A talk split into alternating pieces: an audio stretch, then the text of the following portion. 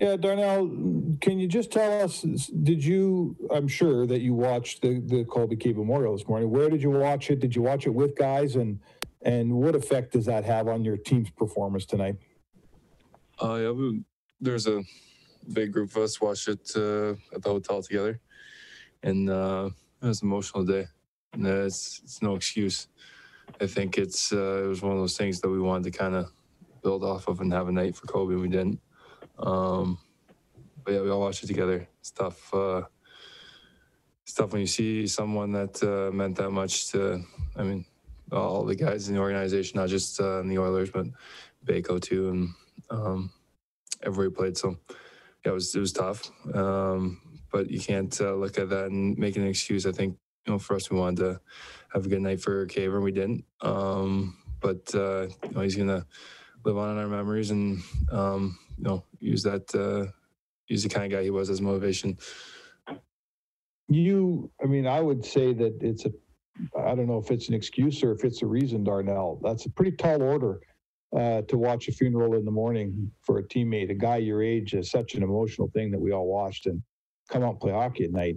Uh, have you, do you have any comparables in your career playing hockey? Have you ever tried to do something like this before? Um, no, I haven't.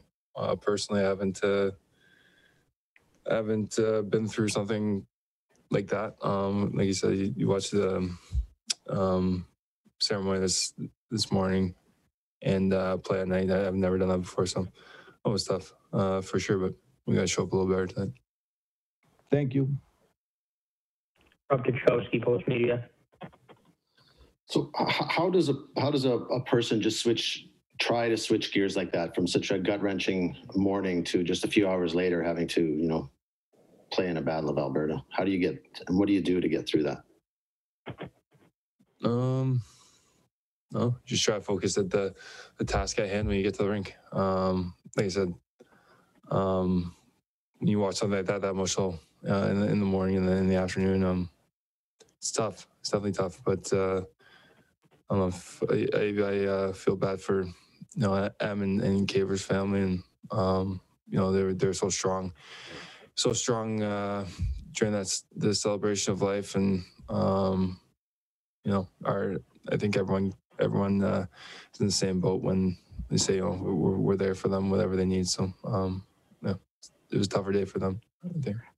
Uh, Tip said you're going to get a, a couple of days off, and then five. You know, you got five, uh, five days before your next game. Is uh, is coming a good time right now, just to kind of shut everything down, clear everything out for a bit. Yeah, it's a good opportunity to, to reset. Um, take a couple of days away from the rink, get our minds uh, away from hockey for a few days, back to uh, you know, the loved ones and, and whatnot. Um, reset. It's uh, you know, it's a point in the calendar I think we all we all saw coming uh, the last few weeks. It's not like it's something that was just sprung on us. So I think um, we, we need to use this to uh, to our advantage to kind of regroup. Uh, and then we have a huge fourteen games left when we when we get back. So uh, we need to put ourselves in a position coming out of this break to to make the most of uh, to make the most of the rest of the schedule. It's been really weird. Like you, you five days off, four and six, five days off, four and six. Um, credit to you guys for kind of grinding through it. But what what's the first off, the State of the Union, you know, how, how do you see your team poised at, at this position right now, and, and where are you guys at physically and mentally? Yeah, obviously it's it's tough. I think it's, it's uh, you know, if you look at the schedule and see it coming, I think there's a better, uh, you know, better understanding of what you're going to do, better better way to, to plan out the week, uh, like this one coming up. But when a couple weeks ago, you know, when you're sprung, when it's kind of sprung on you and you're, you're in a hotel for six days, a little bit different. Um, so, I mean, for, for us, I think we're in a we're in a good position here late in the season where uh, we have fourteen games left and we're playing meaningful hockey. I think if we came into the season and said we'd be in this position um, this late in the season, um, I think we'd we'd all be all be happy but not satisfied with the spot that we're in, and uh, you know, highly motivated to finish the season the right way. And I think that's where, where our group's at. Obviously, um, you know, there's uh, there's areas of our game that we clean up, be better in, and um, you know, th- those are the areas we'll get to.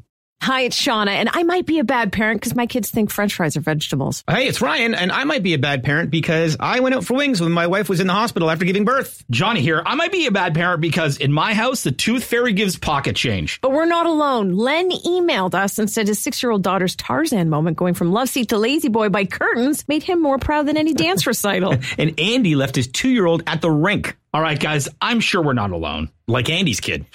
For stories and confessions like this, make sure you check out our podcast. It's called Bad Parents, and it's available wherever you get your podcasts. I left a glove at the rink.